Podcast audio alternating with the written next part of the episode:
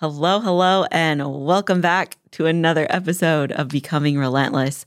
I am your host, Elenoa McCabe, and I'm joined by my amazing co host, Danielle Kusenberger. Woo! Woo! And we're very happy to have y'all back here again listening. We have some very special news, some special updates. You should go first with your update. It's more special than mine. I I guess Unless okay, you want yeah, me, yeah. unless you want to end with the bang and you're the bang. No, no, no. I don't think I'm the bang. You are. Okay, I'm just gonna dive right in. I know everybody's like, what is going on? Not really. Probably people are like, we don't care. But Take care. so as y'all know, if you've been listening through this year, when we started this podcast in November, I had also started contest prep. And now it is September and I'm calling it. So. Uh, she did it, guys. No way, bro. You just did a do do do do. That was awesome. I did. That was awesome. Um, I think if you're an advanced competitor or a coach listening to this podcast, you probably had that thought in the back of your mind of like, man, when is Noa going to get on stage? It's been a while. And yes, uh, I had the same thoughts, but I'm very excited to announce that I am wrapping up this contest prep. I'm not getting on stage this year. We are going to aim for next year, 2024, because I need to practice what we preach. And you can't get on stage if you're not ready and if you're not competitive. And as a pro, going into my pro debut, I really want that to be something special. I know that people say, oh, it's a pro debut, doesn't matter. Like, you can fail your pro debut because no one will remember, like, blah, blah, blah. But I take the opposite approach. I have the opposite mindset with it. And I think, I think you would agree your pro debut is something very special and it can be something very special and it can be something that sets you up for success in the pro league and so that's what I want mine to be and looking at my physique through this contest prep I've definitely made improvements I've brought a lot more muscle across the board but unfortunately every time that we would add more cardio in or add in a fat burner or drop food my glutes would basically deflate like instantly which tells us that I don't have the glute density or the glute muscle yet to be truly competitive. And I want to present the best physique that I can on the pro stage. I want to come out swinging. And so to do that, I need to take more time. And honestly, making that decision was a lot easier than I thought it was going to be, or that maybe people would think it would be. And looking back, I don't have any regrets at all. I think some some people ask me like, "Well, isn't that frustrating?" Because I've been talking about this with like my close friends. They're like, "You've spent this whole year up to this date so far, like in a prep, and you're not going to get get on stage. Isn't that frustrating or sad or annoying?" And I could look at it that way, but I really don't feel that way at all. Like I really don't feel disappointed. I feel really good with what we did, and I think that going through a deficit, a prep, and teaching myself not to be so fixated and so emotional about a date and learning truly what it means to put myself through a contest prep without a show date in mind built a lot of mental resilience that I think is just going to serve me moving forward. And I had like a lot of lessons along this way, like a lot of growth. And I'm just really proud of what I did. And I think the next six months of like growth and really focusing on my glutes, like actually really just training for glute growth, is going to set me up for so much more success next season. I do believe the one of the reasons why you are so at peace with this as well as is because you knew it was the right decision. Yeah, I definitely did. I definitely knew that this was the right call. Mm. Mm, but like you said, at the end of the day, you want to bring your best and the only way to do that is to make sure you have time working on in your favor. And that's what you're doing. yeah. It's gonna be good. Next year's gonna be really rewarding. I think so too. I think it's going to be a lot more rewarding to know that I took the time, the proper time. And I'm really excited to like continue to lead my athletes. Like I'm actually really excited because now we're all going through it together. a lot of the girls that I picked up this year that I'm like really lucky to work with, all my athletes, they wanted to get on stage this year. And I had to tell them, like, let's take the time to grow, let's wait, put on muscle, and we'll see next year. Like, I had to tell them that. And so for me, to go through a prep and then not get on stage and now show them, hey, it's okay. Like, it's okay to take the time. It's okay to wait. The stage isn't going anywhere and I can I can truly lead them through my own actions. It, that feels very rewarding as well. And then next year when we all get to prep together, I think that's going to be super fun. it's exciting. It's also funny. I do believe that throughout this podcast, people have learned the types of coaches that we are. And I will say, I'm going to ask you this question, but mm. based off my applications, all the applications I'm getting of competitors want to wait until yeah. next year they're not asking to compete. They all want to be patient with it, which is what we're doing as well. Is just we represent, especially you, taking time off to make sure you're gonna do damage on stage. Yeah, I've definitely seen that switch in my mm-hmm. applicants too. I think at the beginning of this year, it was very much like I'd get an applicant and they would say, "I want to do a show in November," and now I'm getting applicants. Like even yesterday, I got a woman who signed up with me and she's like, I want to place top three in my first competition ever. I've never competed, but my goal is top three. And I was like, let's make the goal first. Like, you're going to win first place and let's take the time to do so. And she was like, yeah, I'm, I'm willing to take the time and do the work. And I think that's so special. I, I would agree. I think this podcast too has really helped with getting our beliefs as coaches out there. I agree. And I also feel like when your coach leads the way, it's easy to follow their lead. Mm-hmm.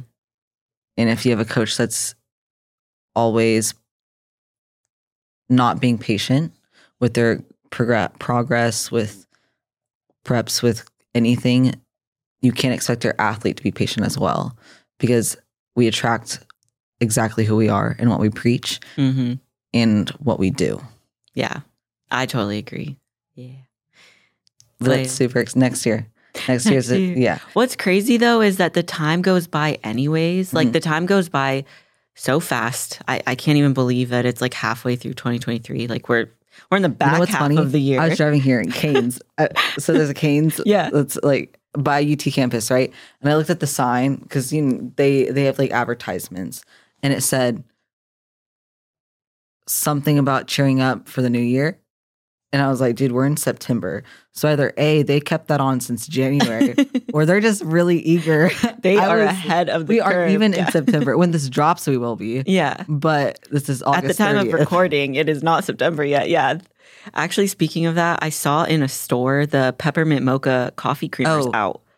Peppermint mocha, pumpkin and peppermint is about to explode. I'm gonna go grocery shopping for yeah. fish, and I'll be like, cool the pumpkin spice and like pumpkin stuff I get and like apple crisp because we are going to fall. But like peppermint, to me that is they're, they're just like let's yeah, drop it all. They're like let's go. Honestly, I think that's Bring a great way holidays. to make money. People love peppermint year round, so might as well start early. Yeah, because you're gonna have to pull it eventually. That's true. They really do. You can't marketing tactics. It. Pick it up from us. Yeah. we are actually marketing gurus. No. yes. Marketing. We're actually changing the podcast. I'm just kidding. Market with no ND. Oh my gosh. That would be hilarious. If we just reviewed products online, people do that. That's how they make money. I think that could be so funny. That could be amazing. But prep update for you. Yeah. Very exciting, very new, very different. That is my prep update. We are prepping no longer. prep no prep is I think over. It's funny that you said this year's contest prep is at a wrap. We're wrapping it up. but there wasn't any contest. But I yeah. think it's awesome. Like there was no contest, only the prep. The contest. So you did say something that I wanted to touch on. Yeah time's going to pass anyways. And that's people who struggle with cardio, struggle with anything, struggle with their day, struggle with getting things done. Your time's going to pass anyways. It's 8 a.m. It's going to be 8 p.m. at some point. So might as well make your time yeah. worthwhile. Might as well get it done. Might as well accomplish things. That's and just like in a prep phase for you, might as well improve because the time's going to pass anyways.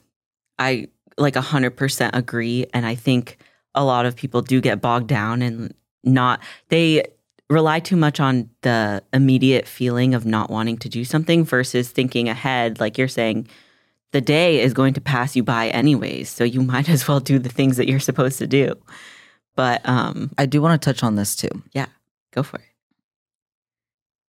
We know athletes who are eager to be on stage, going through a prep. Their goal is to win overall, go pro, like it should be. And they leave the coach that they're with because the coach believes taking time would be more beneficial for them. They disagree. So they leave the coach they're with. They go with the coach that will prep them for their show date. As an athlete, we understand that when your self belief is so, so, so high, you believe you can do it. The coach can tell you no, and you're you're like, watch me, which is great to have. Every athlete should believe in themselves so much mm-hmm. but you have to be realistic. And the best way to be realistic isn't the fact that you did more cardio than every other athlete, isn't the fact that you pushed so hard, more harder than ever before. This prep was so smooth, or you actually gave it your all. It's the fact if you put your physique, your side by side pictures next to the overall champion of last year or the champions that are winning right now, if you do not match density wise or conditioning to that, you cannot expect yourself to do well. You just can't. And that's like the reality check. So you can have so much belief in yourself, but you have to reality check yourself. And that's what makes high level competitors even a higher level competitor. Yeah. Wow. Ooh. I got chills for real. Really? That's awesome. I think I have battled through a little bit of that this last prep, obviously, but more in like the June timeframe. And I think we had like a private conversation about it where it was my ego. Like it was me be- having so much self belief and saying, you know, Jay's telling me I can't step on stage because I don't have enough muscle, but I feel like I could do well anyways. Like I feel like my physique is is a pro level and pro worthy. But at the end of the day, I was able to step back and be like, one, I hired Justin because I have a belief that he will guide me to success. He knows what my goals are. I've been very clear. These are my goals. This is my vision. I'm going to let you drive. Like, I know that you can get me there. And part of that is having trust and faith in your coach that they will get you there, even if they tell you you can't step on stage yet, you're not ready. It hurts your ego, but that's that's your ego. It's not reality. Mhm. Yes. And something that I know that you've done within your responses to Justin is thanking him for calling you out or helping you XYZ. And that's something that I do. You should, in my my belief system, be appreciative that your coach allows you to prep because that means that they believe that you have done the work to be able to achieve the goal of being able to prep. A prep prepping is a stage. It's not in my eyes, it's not for some people it is just the experience let's check off the box. Hmm but if your goal is to win you have to earn the right to be entering a prep to go throughout the prep to get on stage. If we do not put you in a prep it's because it's not because we don't like you it's not because we don't believe in you it's because we believe in you so much that you need more work to improve your physique improve your mindset improve your relationships improve to find out what it actually means to grind in the off season before learning what it means to grind in a prep. Side note, if you think that prepping is going to fix your life because everything's going to have to be in order, that is the last thing that you're going to do. And you're actually going to run yourself into a hole and not want to prep ever again. Yep. Agreed. it's not a band aid fix. You can't prep to solve the chaos that is your life. It just doesn't work that way. You have to have your life in order. And that doesn't mean perfect. We've talked about this so many times. It just means can you handle the day to day stress and obstacles that life is going to throw at you? If you can't handle work, school, family, social, and, And staying, training. staying on a diet, training, getting your steps, your water, those are basic foundational things. If you cannot get your water in, if you cannot hit your steps every day, then you can't do a contest prep. And another thing, I get it. Like some weeks you might train four days instead of five, XYZ. You need to be able to hit your stuff, like no one's saying, every week for a consistent period of time, not just one good month. Yes. not just one Yes. week out of the month where it was a really good week. I hit it. I'm ready. no, you're not. exactly. I talk so much about consistency because it truly does matter in terms of the compounding interest over time. Your consistency is what is going to get you closer to your mm. goals or further away. If you are consistently taking small bites, licks, tastes of food and things off plan, you're consistently not going to get the results that you're wanting. Whereas if you're consistently hitting your plan, day to day, you might not see the change, right? I, I have some athletes come to me, or even myself, even my, I'll use myself as an example. I will have a free meal, which is prescribed to me, but I'll have my free meal and the scale goes up. And then in the next two, three days, I'll hit my plan 100%. And then the scale won't go down. And sometimes I have that thought of like, damn, wait, I'm hitting the plan 100%. Why is nothing happening? It's not that nothing is happening. It's just that the scale is a tool and it's data. And really, what I should be looking for is trends over time. Because if I look at my pictures or if I look at the way that my clothes are fitting, that's what's changing. That's what's different. Or maybe I have more energy and I'm hitting PRs in the gym. I'm my strength is going up. In that term, in that case, if my training's going up, then inflammation could be up, which is why I might not see the scale move for a little bit. So there's so many different reasons and people just get so hyper fixated on one thing instead of just celebrating the consistency that they're doing. So for me, what I've realized now is like, yeah, I can have that free meal and for the next week, my data might not change. But I know consistently I'm hitting my plan and the next week I might see a 3 pound drop or not, but what matters over time is that I am consistently sticking to plan. That's part of just letting your coach drive Mm-hmm. and let just execute. Yeah. when you think think- too much, you, exactly. When you allow yourself to like get too attached to little tangibles or little variables, or the meal has to be eaten at twelve, not twelve fifteen, s- little stuff like that.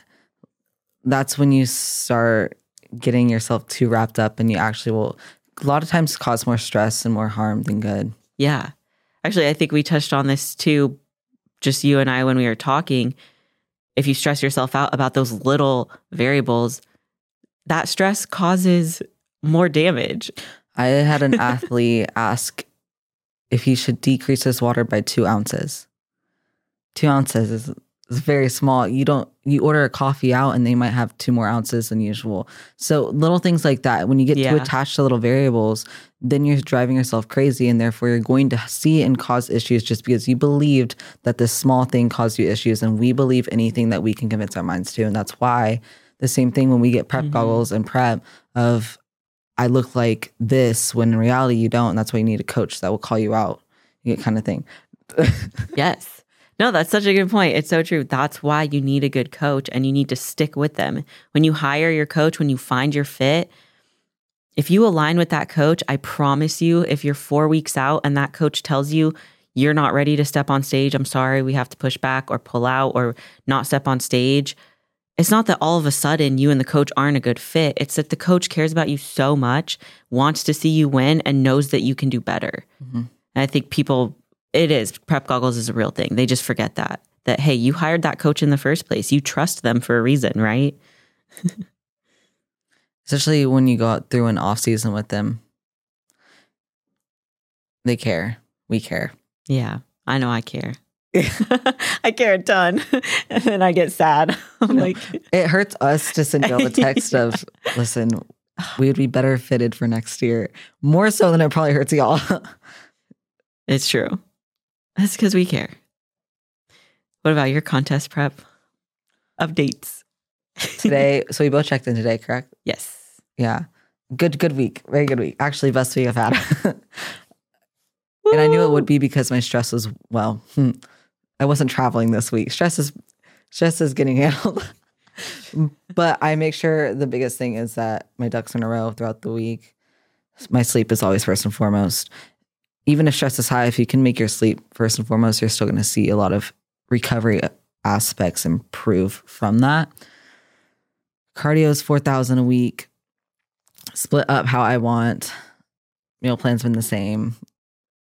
Very low food, but great food. and honestly, this is the most energized I've ever been in a prep setting, which I wouldn't, it's not the protocols are easy because this is uh, definitely by far the most, ca- most cardio I've done ever.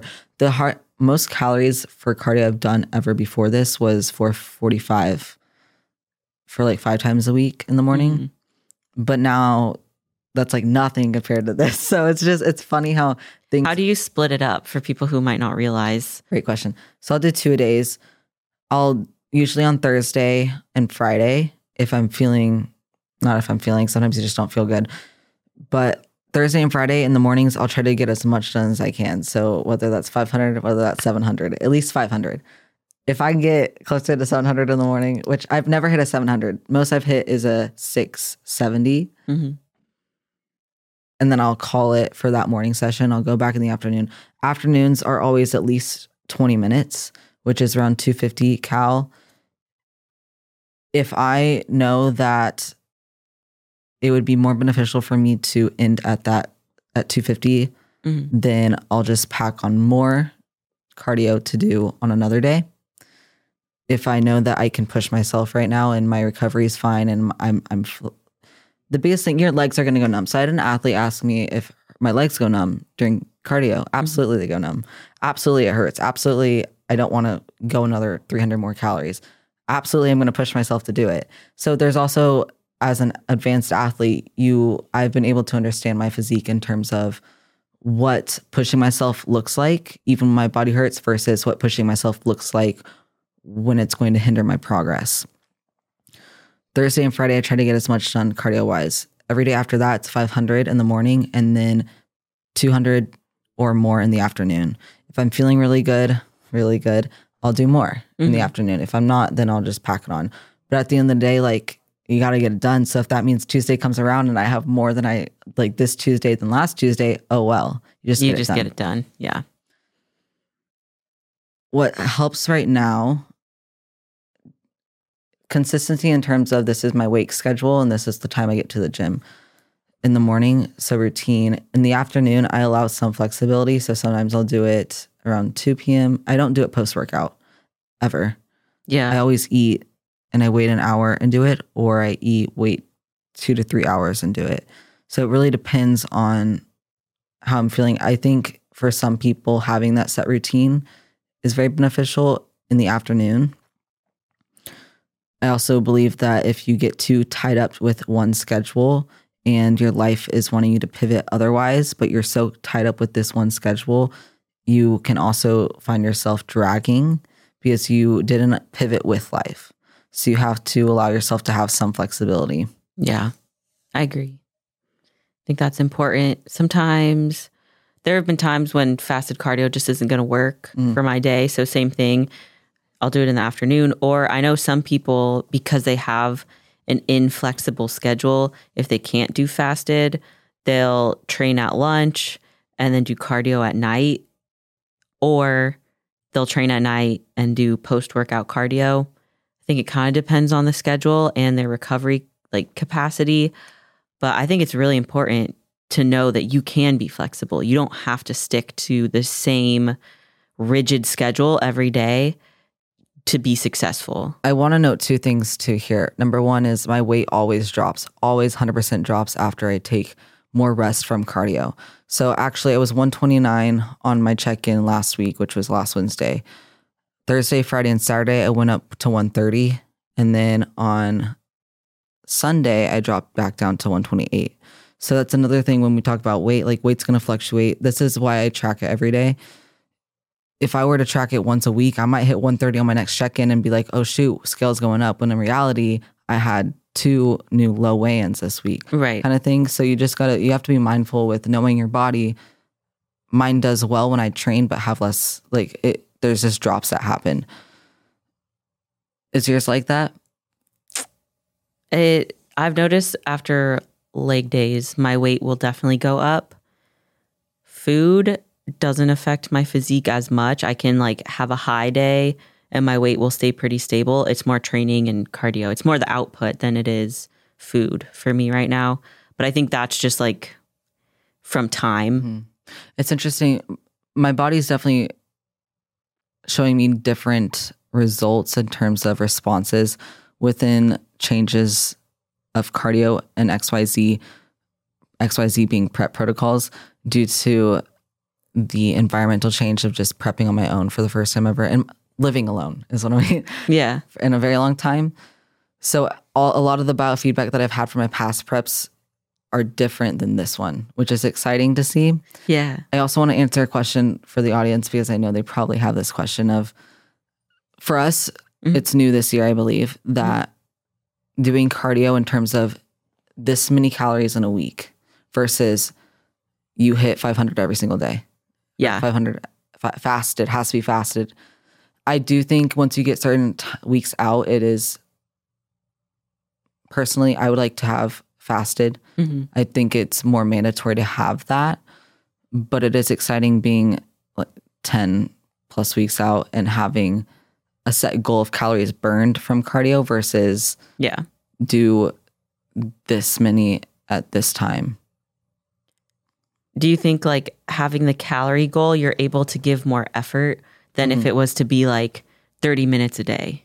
Definitely. And I will say, like Wednesdays, for example, today's Wednesday, I don't do cardio at all unless I have, I wake up and I'm, I'm like, it would definitely help if I did afternoon cardio today. So I might do that. Mhm. If I were told that on Wednesday, I have to do this many, I would get done, but it might fit my schedule better if I was able to do that Friday. Yeah. And it might, because of that, because I have more time, fits my schedule better, cortisol won't be as high throughout the day because it fits my schedule better. I have the results of the productivity within my day, within training and protocols might be better, as well as the actual cardio session and the responses from my physique might be better from that as well. But like I said, once I get certain weeks out, I think it is important to have Yeah. set. Yeah.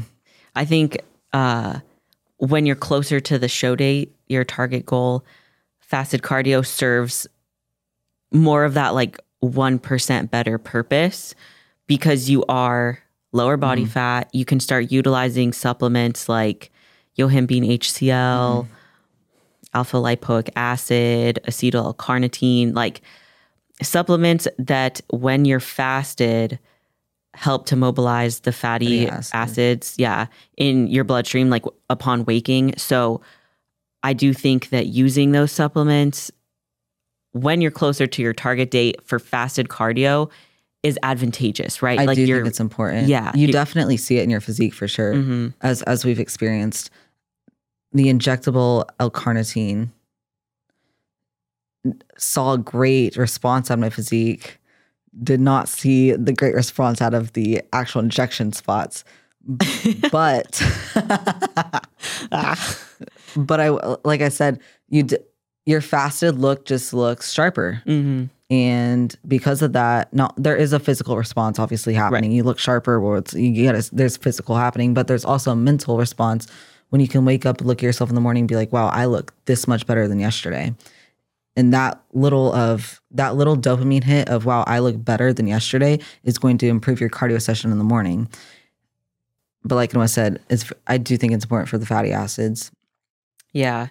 And obviously, like when you're so far out from a show, it's not as critical to fight for that like fat loss because you should already be seeing results of fat loss from just basic cardio diet consistency.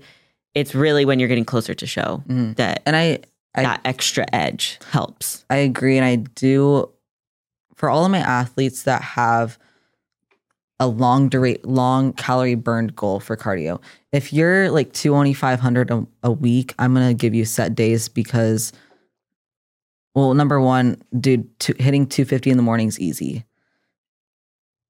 If you have 4,000 in a week, I'm going to let you handle that because that is a, a decent amount more Mm-hmm. and you understand your you get your fatigue. 250 in the morning is easy to hit though. So hitting that four times a week, that's easy to fit in your schedule. Right. Hitting 500 in the morning and then 500 at night or in the afternoon and me telling you what to, like what days to do that is harder to fit in your schedule so you got to figure that on your own kind of thing.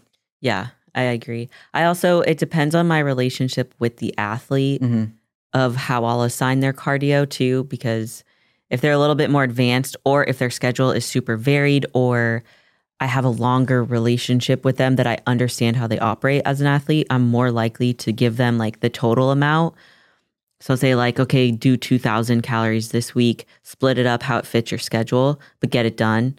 And sometimes I'll ask them to do times. So they'll send me pictures Yeah, of their time sure. just so I can see like Mhm. where's the effort and is it because if I need to crack down on them and be like, okay, no, you know, I'm sorry, but you're gonna have to do 250 every day. Send me a pic. It's got to be fast. It's because I I didn't see the effort when I gave you too much free reign. So it also depends on like the relationship with the athlete and like I think that's why this prep Justin was able to just be like, here, here's your cals. Whereas like last prep, it was it actually got to the point where I was like so high cardio that it was just like, okay, two hours a day.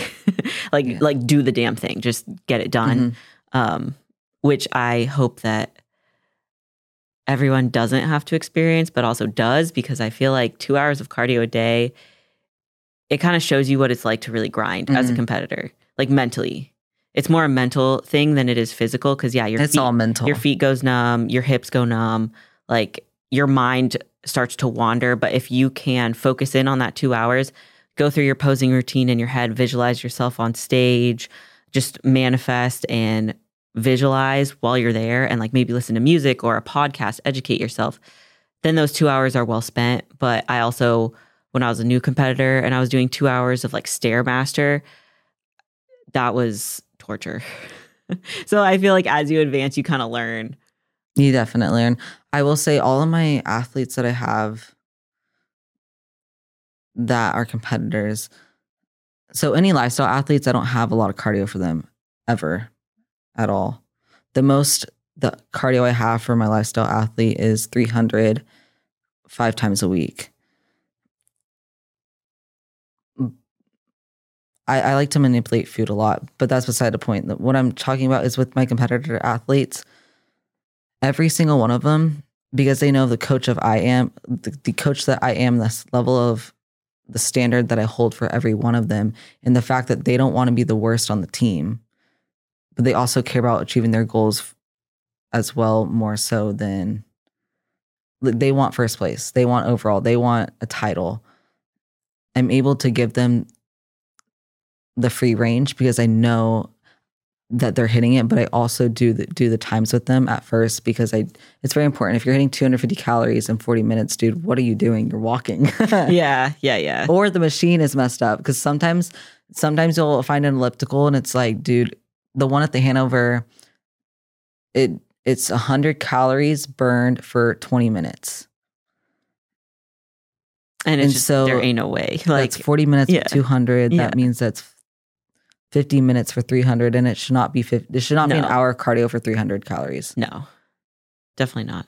No. So it is important to have like those variables for sure.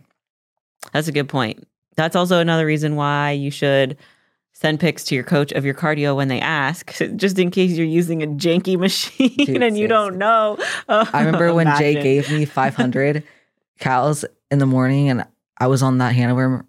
I remember. And I was like, there's no way I've been on here for this long and I'm only this deep. Like, there's just no way. And I'll get it done, but there is just no way. And like, then I went to Lifetime where I'm at now and it's back to like where Yeah. it should be in terms of they're all going to be slightly different, but the machine's near the same of the Whitley, which is where I used to do cardio. So it's important to make sure you try to get the same kind of machine as well. So variables are yeah, alike. I agree. What is, before we wrap up our contest prep updates, what is one thing that you have learned this prep, one lesson? I'm laughing because there's like 2 million. Let me pick one. You can give more than one. I think that's Mm. cool. Learned about this prep. In Yeah. this prep. Yeah. In this prep. In this prep about this prep. a lesson that you've learned within this prep. You're like, D, I asked you one simple question. There's no need to make this bigger than it is. We're gonna we're gonna talk about five things now. that is hilarious. Being mentally aligned and making sure your environment aligns with the same kind of mental health goals you have will correlate to not only how your body responds, but the self, the path that you're on throughout the prep. And I do believe that that's just something people have to experience on their own. So if you were to ask me last year, well, two years ago, last year was a wash. two years ago for nationals, that was the most mentally aligned I've ever been. But my environment didn't align with that 100% either.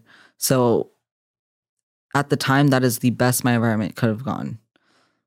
It still didn't align with me 100%. That's just the best it was. Like, that's, there wasn't, I was going to stay living where I was living. I wasn't going to move XYZ. Right now, I've realized the capacity of where my life can be mentally in terms of the alignment and how I'm able to, because I'm alone more, push that alignment to go further in different directions. Does that make sense? Yes, it makes a lot of sense. I like that. I like that a lot. That's a good lesson. And I think it's going to carry over outside of your prep Do too. you want to know something though? Huh? it's a lesson that I'm learning because there, Yeah. as of recently, very recently, there's a lot of tools I don't have in my toolbox that I want to have in my toolbox in order to personally develop myself in the ways that I want. So there's a lot of things that I tangibles Mhm. of tools to take on new lessons to become more aligned and stronger as an like an individual. I don't have any of those tools. So that's where I'm at within my life. But I'm still mentally aligned. So you can still have missing tools in your toolbox but still be mentally aligned at the same time. I you sound like you understand where you're at like currently, but you see where you could be and where you want to be, and so you're forging that path. hmm Another thing I learned. I'm going to say one more. Yeah. Oh my gosh, this is why you don't ask me questions like that. it's important to understand, especially as a competitor, the sport can be lonely. Whenever you're learning lessons in life or going through a prep or anything, sometimes we feel like we should isolate ourselves because that's the better option. And even though it's important to have more self time, it's important not to isolate yourself because you learn more from other people who are leading the way, who are above you in certain areas or learned more than you or have experienced the same experiences, but have gone through it and come out the other side. Not my words. you learn more from those people than you do just experimenting on your own, feeling lost at the same time. I think if you have mentors that are above you and teaching you the way, you're still going to go through the same lost, finding your own path kind of journey, but you have someone to help you be led. And that's more powerful than doing it on your own. Yeah, I agree. I saw a quote somewhere that said, You can't heal alone, you have to heal with others. And I liked that a lot because I do think it's natural for us to want to isolate, especially in a prep setting when things get really hard. But being able to lean on a community or have a mentor or have somebody in your life who you know supports you and has been through similar things or can take you through it as well. Like not they're they're not going to hold your hand and take you through it step by step, but They're more so you out. they, and they can see it happening with you and they can guide you Mhm. or lead you. because I do feel like too, based off, and I feel like I'm in that right now. I have these goals, mostly personal goals of becoming like the person and woman I want to become.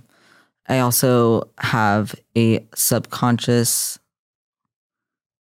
lens on weaknesses that are occurring right now that I can't exactly see, but others have pointed out.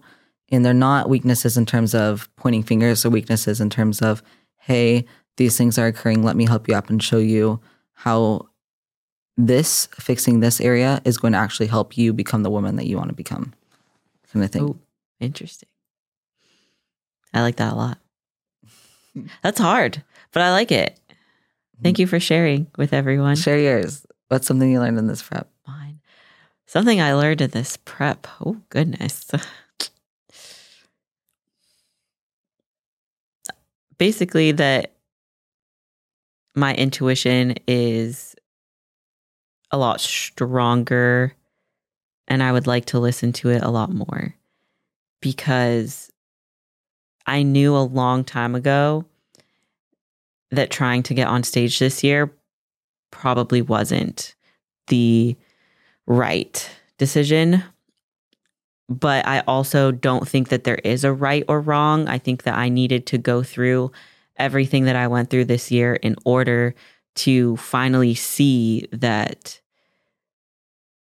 I need to trust myself more and that also I had so much more growth ahead of me. And we talk a lot about taking the time, not rushing.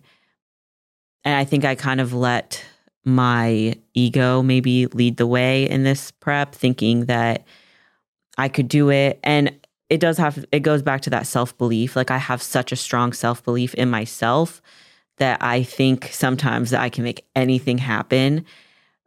And I still believe that, but there is always a process. And I think a lesson, another lesson from this prep is it has to do with the time. I've been really studying being present and not relying on literal time like um what would you call it? Like is it like like man-made time like actual time. Like you get up in the morning and you look at your watch or you look at the phone or you look at the clock and there's a time that reads there but really that it doesn't exist. Time is just a metric that we use to know when we should be showing up to places or doing things but it actually doesn't exist. Like past and future are not real. They don't exist. Only in our in our minds in our ego in our sub like our conscious our un our unconscious thinking mind. And i'm working really hard on s- learning to stay present and being in the moment in the now and just being and not thinking so much because when you think that's not actually you. Your being is much more than your mind. Your mind is a tool and the thoughts that you have are generated from your mind but you as a being is more than that and we become so identified with our minds that we become trapped in our own thoughts and patterns and feelings when in reality we're we're we're more than that. And i think i'm starting to tap into a deeper level of consciousness but that comes from a lot of practice of me being present not worrying so much about time, time, time, and just realizing that all I have right here is right now, right in front of me.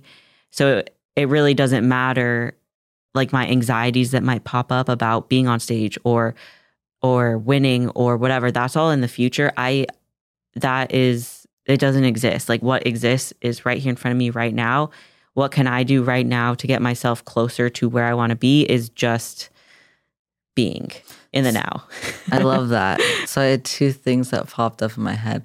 Number one is the anxiety part. And I do believe I learned this in the book that you're reading, Power of Now. Mm-hmm. I don't know if you've gotten to this part, but anxiety is rooted in the future. So worrying about the future. And a lot of the depression that we experience is rooted in the past. Mm-hmm. And so, which that stuck with me because throughout my life, when I've realized my anxiety is high, it's always because of worried in the future. And then my depression was running away from what was in the past. Mm-hmm. And if you haven't gotten to that part, it's very exciting. So that that book, The Power of Now, is super, super good. I start my day with it and it's it's changed a lot of just the way I operate day to day. Even this morning, like mm-hmm. driving here, somebody cut me off and I was like, hey, like I said it out loud. I was like, hey, what the heck? And then I, I thought about it and I just like took a deep breath. I was like, it doesn't matter. We're all good. Like I'm here. Nothing happened. It's fine. You That's know what I mean? Like I like I probably would be the one to cut you off and you'd be like, oh D, come on. but it, it's just it's almost like realizing that anytime I'm triggered, being able to have awareness around it and being like, oh, I don't actually have to get emotional about this. It doesn't it doesn't matter. Like and instead coming from a place of like, oh, maybe this person's in a rush, maybe they're late. Like, let me extend some sympathy towards them or empathy and just mm-hmm. kind of go about my business, like stay in my own lane, focus on myself and not worry about like, oh, they cut me off and I'm going to get all angry and blah, blah. It's just, it's been really nice to be able to catch myself and be aware and be like, huh, that's an interesting thought. Like, I wonder why I was so offended by that. And then just like move on. it's it's it is fun to study your mind in that way. Mhm. I think a lot of us, especially no offense, older generation, but I think the older generation, and I might be wrong, maybe it's just the way that I was, gr- I grew up as a kid. They operate with their mind first, and so their mind thinks a certain way because they've been. The way we teach our mind is what our mind believes, right? Mhm. So if you your family taught you different religions, they taught you you do this, you eat this meal on this day, XYZ, you do this at this time. We even taught that your mind believes that we do that at this time or do this thing. But my mind is different because I've been taught differently. And then we lead with our minds. That's why just like I said, people's um they get taught what what they get taught and they lead with that. I don't think people realize that you can actually choose to think differently in a moment and then believe differently at the same time. And I believe that the generation that we're in, Mhm. and even I don't know the names, but the new generation, the generations to come. Well, I think we're different generations because I'm technically a millennial, but I, I don't know if I'm a like Yeah, I I, don't- you know, That's funny. But, But- the point of it is the generations, right? Us and people near our age Yeah. understand, most of them, hopefully, people that listen to this podcast mostly understand that our mind could be taught through from our parents or XYZ to believe this certain way. Mhm. Yet we want to believe this. Therefore, we're going to choose to believe this way. And our mind can uh, then adjust towards what we want to believe, kind of thing. Yeah. And the something that I'm pulling from the book as well is just because you think a certain way, like you're saying, doesn't mean that you have to just operate from that thought. Something I found really helpful is literally in my mind, like visualizing myself out of my Mhm. brain That's very powerful. and look you know what i mean like it's almost like you're observing your own brain your own thoughts and just observing like no judgment I'm just do that today. awareness Oh, I want to write that down. I'm such a writing down freak reminder that I want to literally write that down. I'm going to do that. i'll i'll, I'll uh, text it to you and I'm gonna do it with my remind it. emotional standpoint. Yeah. it's been it's been life changing it's been awesome and i feel way less just stressed anxious triggerable like i'm very zen and what's funny is a lot of people when they meet me or when we get to know each other and we talk a lot of people say like oh you just seem very calm you seem very quiet very calm very zen and that's funny to me because I, I haven't always felt that way. Like internally, I've been a stress ball, like Yes. neurotic. And I think I'm actually finally finding my power in being very s- calm and zen. And the power that I exude is is starting to actually be who I am on the inside, which is really cool. That is super special. I'm excited for you to go through this next chapter, next chapter, because I know it's going to be very like personable and your development, which is exciting, very exciting, and I get to watch it happen. I do agree. There was something that you said, I wanted to touch on. This is so I we spoke about this the other day, last mm-hmm. week, I think. We were meeting before the podcast, and I said that we feel our own emotions 10 times more than other people can feel our emotions. So if I walk into a room and you're like, oh, these energy, like she's sad, you feel my emotions and I'm going to feel bad that you felt that. But I feel that sadness 200 million times more than you ever, like you experienced from my emo- energy. Yeah. And I think that's something that a lot of people forget, like yourself right now. I agree. You're when I first met you, and even now, I'm like, dude, she's zen. If I can, if I can, on the list of Noa, five things, calm is always going to be on there. You may be like, who in the who put that on there? I'm not calm at all. That's because you're with yourself all the time. You're internal. I don't get to experience ever, never will get to experience the internal Noa that you know. I will never know that Noa. Only you will. And same thing is like me. You'll never know the D that I know, but you'll know the D that you see and get to experience on the outside. And even though that's the same person, I'm not fake towards you or anything like that. Right. You're not in my mind. I'm not in your mind. I don't know why this is like mind blowing me right now. It's because it- exciting. It, makes sense. And that's why you, Yeah. when you take yourself, and this is another thing that there's perspectives you can. I don't know if that's second. There's different. You can say it's second. It's not fourth perspective, but has a, a label.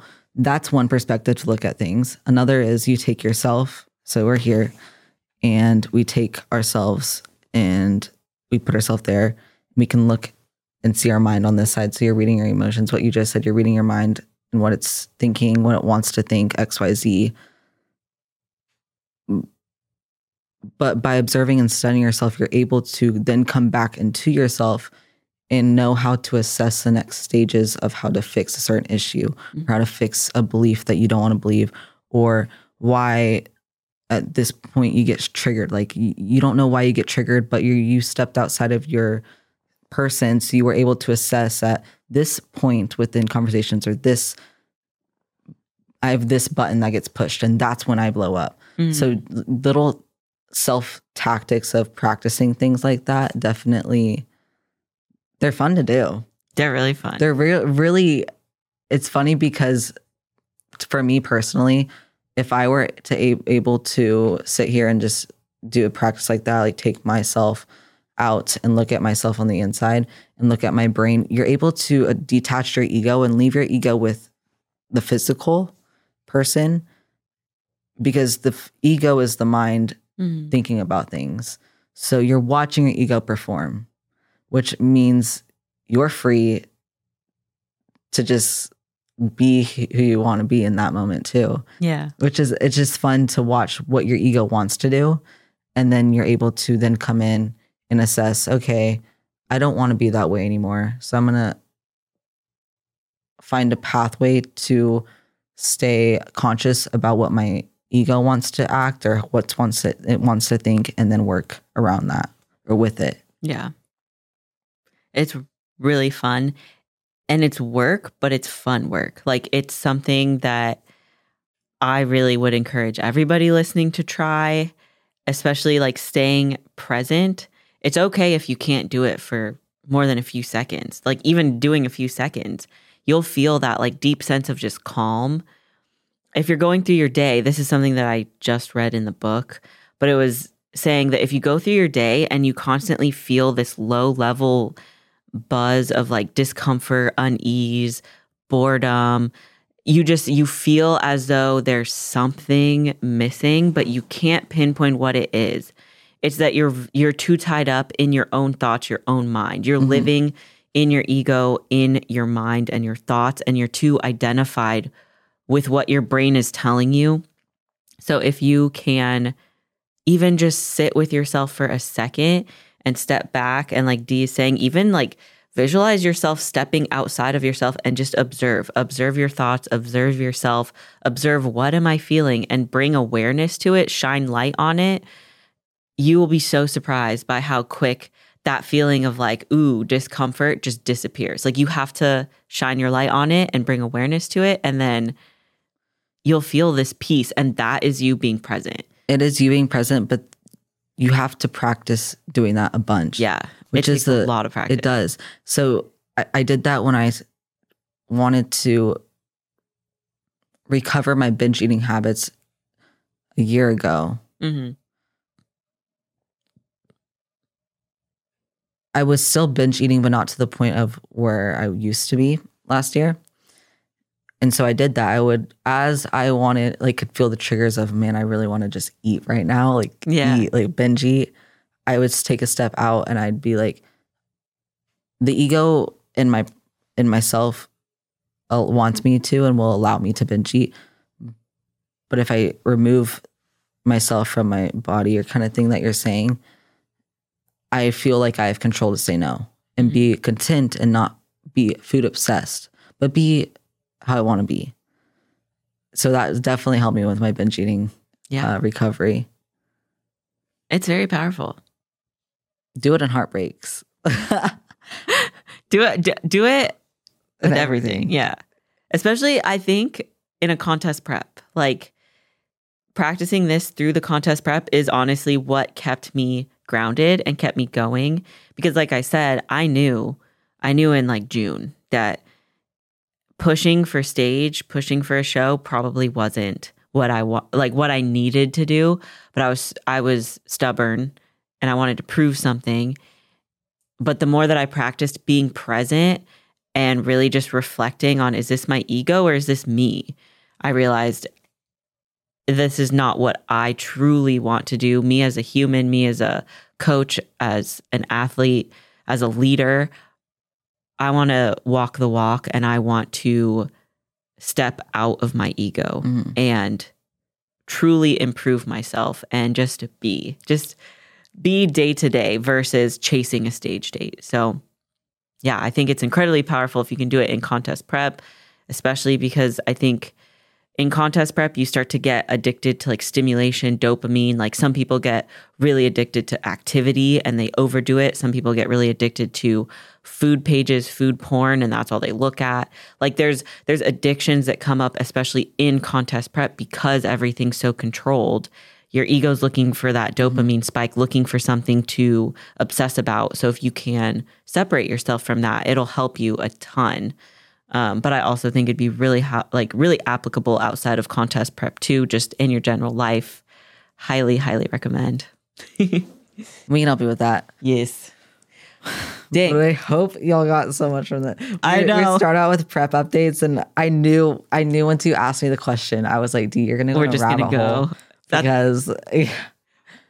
But I love rabbit holes. I do too. I think this was incredibly insightful and helpful. And There's I a lot of practices I'm gonna go home and do. Yeah. especially the I just I love being able to know that you're never gonna know like the D that I know, but you're only gonna know the D that you know. And like I'm only gonna know the Noa that I know, but I'm never gonna know the Noa that you know. Yeah. That's so special because that means that you have your own relationship with yourself that no one in the freaking world will ever come close to. And that's why it's so important to become your best friend. Ayy. last podcast. I'm just kidding. Full circle. if you haven't listened to our Becoming Your Best Friend podcast, go listen to that right now. Shameless plugs. Bye. Thanks, guys. We will talk to you again very soon. Peace.